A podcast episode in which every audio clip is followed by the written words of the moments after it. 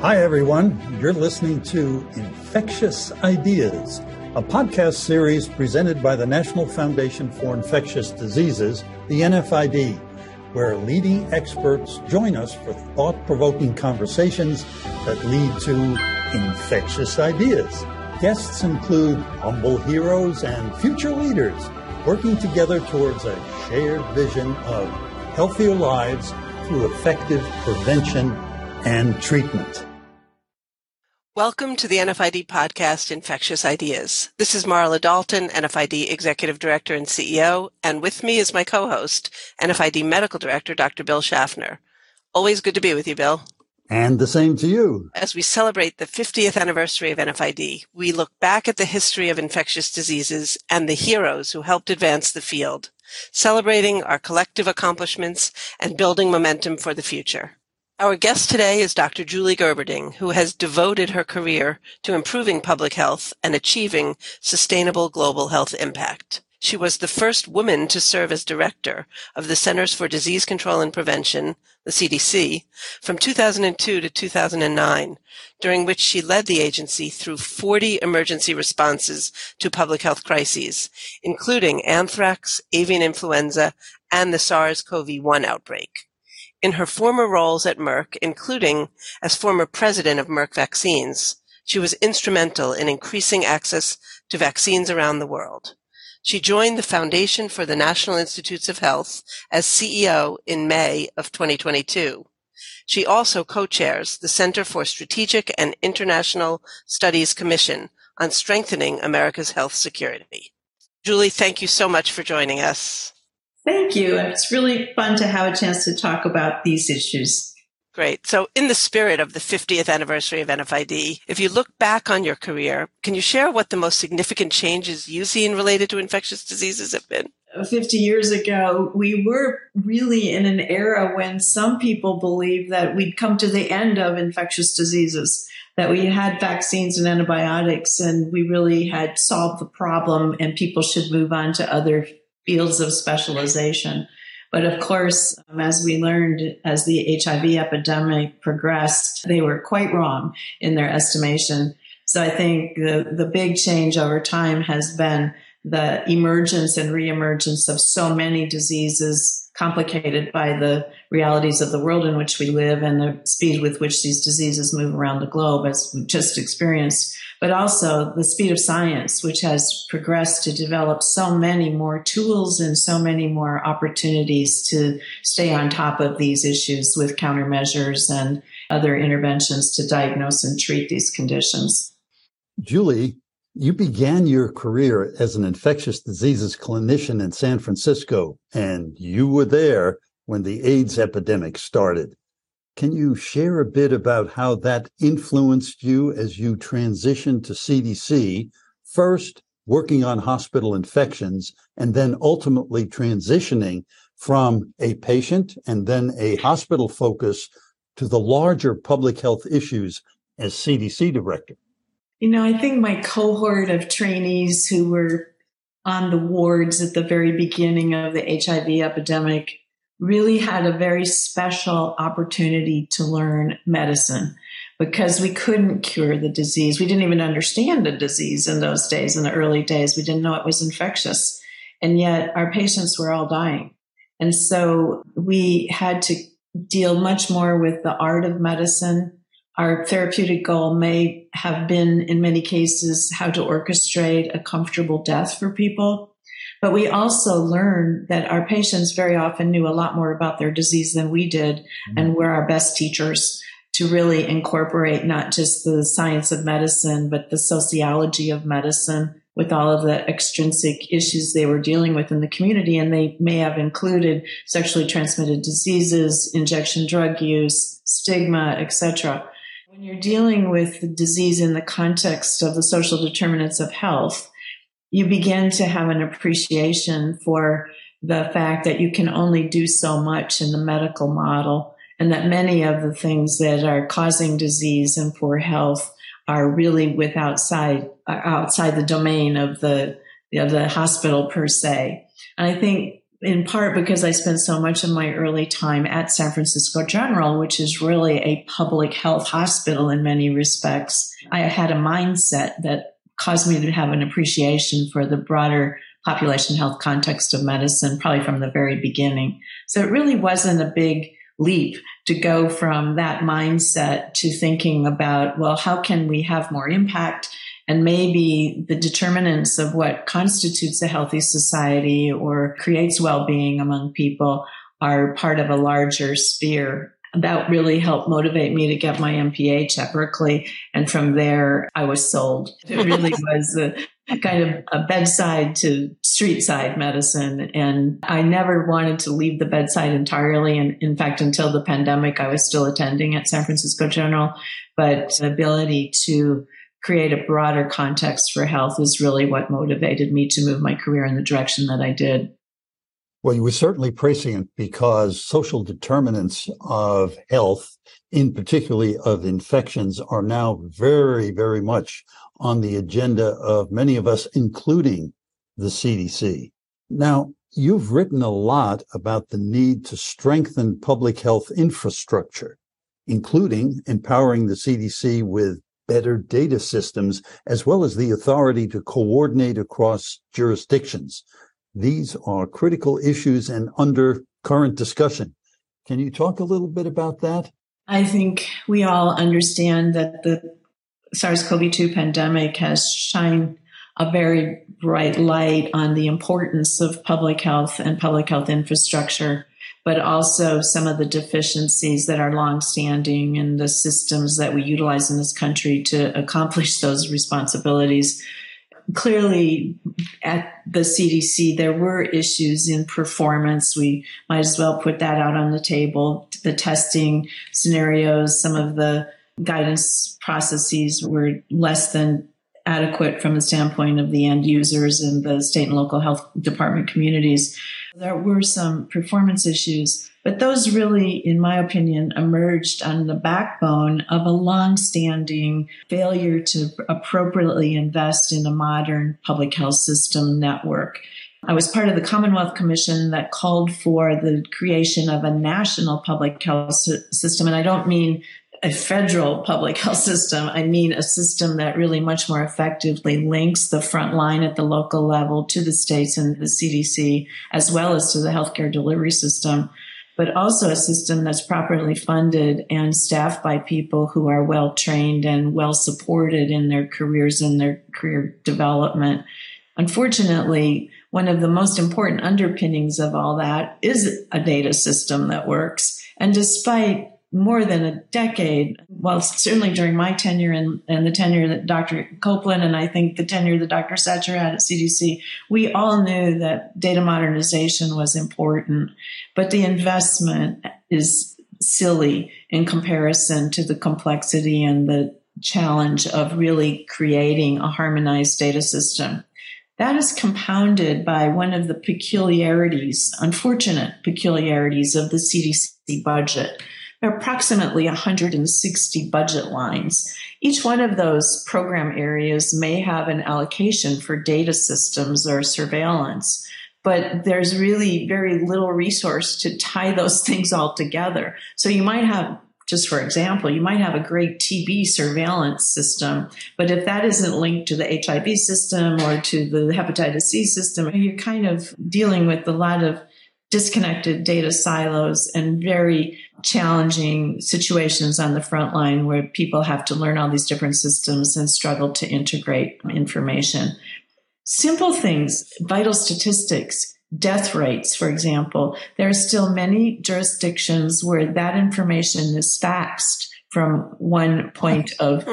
Input to ultimately the CDC. There is a great deal of work to do, and I think the modernization strategy that has been crafted and refreshed with Dr. Walensky's leadership is fantastic, but it really needs a substantial increase in support financially as well as a workforce to really pull it through. You know, Julie, it's been interesting to hear you and certainly other former CDC directors talking about lessons of COVID-19 and previous pandemics and public health emergencies as well. So I'd love to hear what you think besides the data modernization, what are some of the biggest barriers in appropriately applying those lessons? Yeah, I can segue to another group that was really involved in listening and learning from the stakeholders as well as the CDC, and that is the CSIS Commission on Strengthening America's Health Security, which I co chair. We had a work group led by Tom Insel and Steve Morrison who really dove into this over the summer. And I would say that, um, you know, the, the performance issues, let's just set those aside. The workforce issues and how that played out in the requirement of surge capacity in the pandemic was really a glaring issue. We have never had an adequate public health workforce really at any piece of the system. But in the pandemic, when everyone was pulled and surged toward COVID, there was no one left to take care of basic pediatric immunization or the other infectious disease and non-infectious disease issues that require ongoing attention. But one of the strong recommendations, certainly Tom Frieden was an exemplar in trying to launch this during his tenure, was to deploy the CDC back to the states, not in the emergency response mode, but to actually embed them as part of the ongoing workforce in local and state health departments.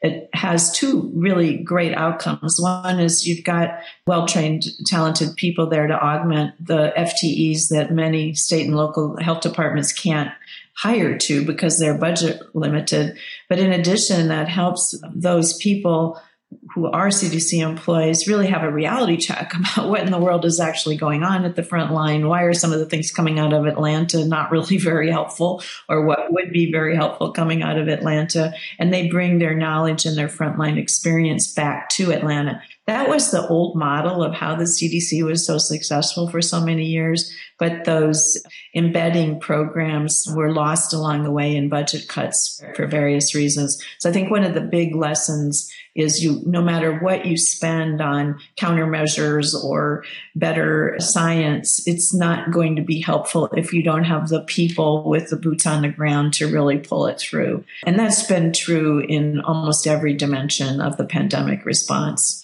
So, Julie, you've been talking about agency limitations and limitations at the local level at the health department and at the state level. Uh, but CDC directors invariably and quite appropriately must interact also with the political leaders of the country. And I'm sure that presented its own set of challenges. So, can you tell us a little bit more about how you navigated those challenges? By comparison with today's hyper polarized situation, I actually existed in government at a time when that was not my biggest concern. Of course, we're always vigilant about the politicalization of science, and science has always had a political dimension to it. We have to accept that even if we don't like it. But I was fortunate, just for example, when I was working under Secretary Thompson, there was an issue that I was concerned about. And, you know, I just went to the secretary and I said, I'm really concerned about this. I don't think that this would be the right way to handle the next public health emergency. I really think CDC needs to be in the driver's seat for leading the public health response. And short story on that is that was about two weeks before the first SARS outbreak occurred. And the secretary looked at me and said, You know, you're right. And from that moment when he announced that we were going into emergency response for SARS, he said that Julie's going to run this from CDC, but she'll be on the phone with us every morning. She'll keep us informed every step of the way. The other parts of the department that have a role will also report in. We'll coordinate this through the department, but we're going to lead from the CDC science. So, you know, that's mm-hmm. a very mm-hmm. different scenario than existed in SARS-CoV-2. And if you can think back in that time for those who were around for the first SARS outbreak, we ran the press briefings from Atlanta with scientists standing at the podium reporting on work in progress. And that was really the time when the concept of interim guidance got invented because we knew that we weren't going to be able to dot every I and cross every T to get the science complete, but we had to make decisions with incomplete information. But we made it very clear that these were the best we could do right now with what we know. And as soon as we knew more, we would update our guidance or our recommendations accordingly. And we didn't really run into this kind of mistrust problem that I think has been so prevalent in the current scenario. Ah, those were the good old days, apparently.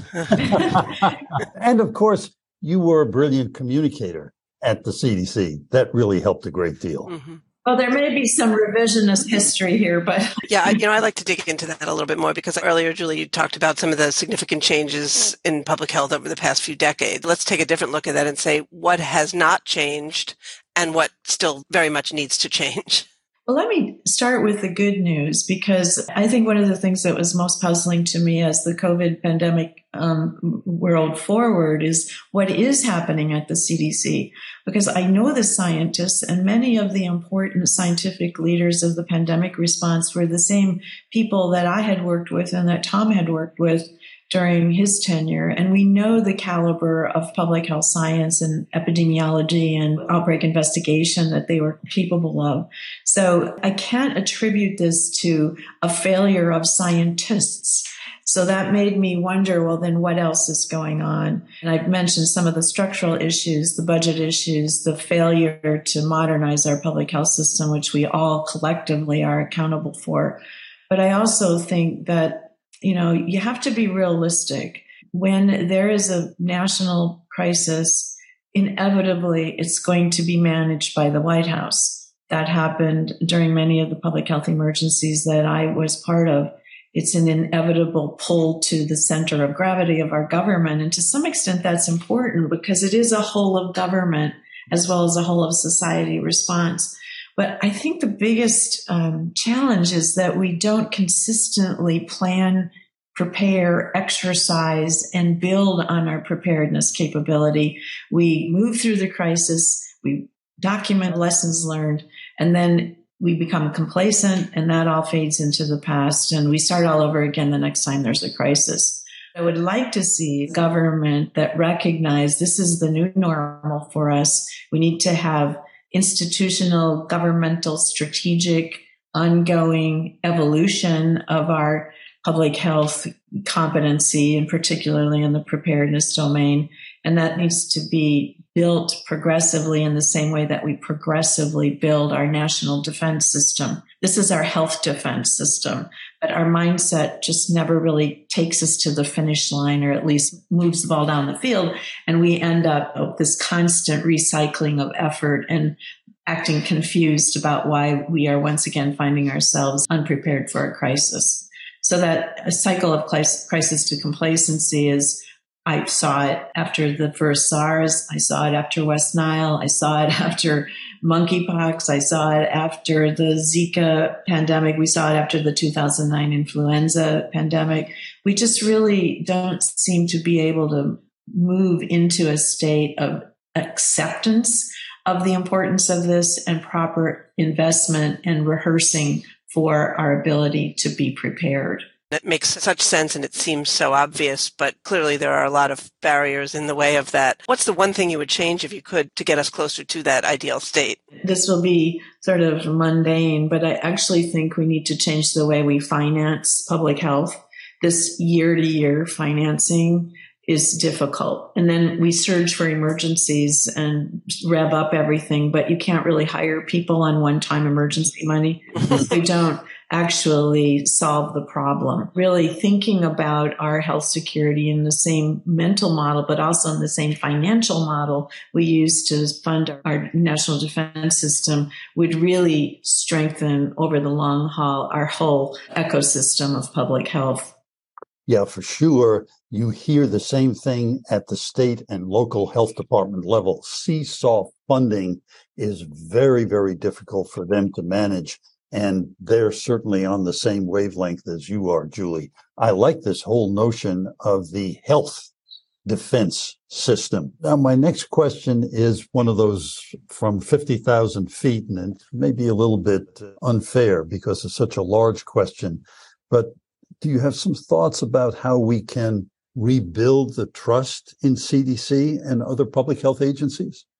Boy, this is a really hard question, Bill. Mm. You hmm. may know that um, there's an ad hoc coalition of people, the Trust in Health and Science Coalition, that last week at the AAAS meeting launched a public effort to say these 50 plus health organizations, professional organizations, etc., we intend to do our part to try to be purveyors of scientific, accurate information we intend to help identify misinformation and strongly push back when we see disinformation. Everybody's working on this in their own way, but we haven't really been able to align those efforts in something that actually creates a true impact or a true difference. So our hypothesis is if we get a large number of like-minded people pointing in the same direction, sharing what they learn, building on each other's successes, that maybe we can create a more powerful voice of helpful information to people who are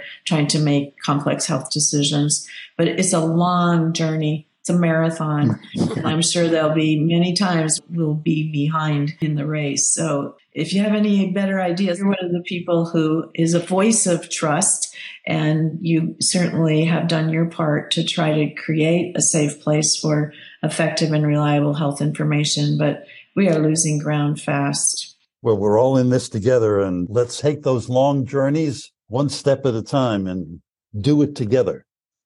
I think it's marathon training. So, so I fear the list is long, Julie, but I'd love to ask the question of what most keeps you awake at night these days.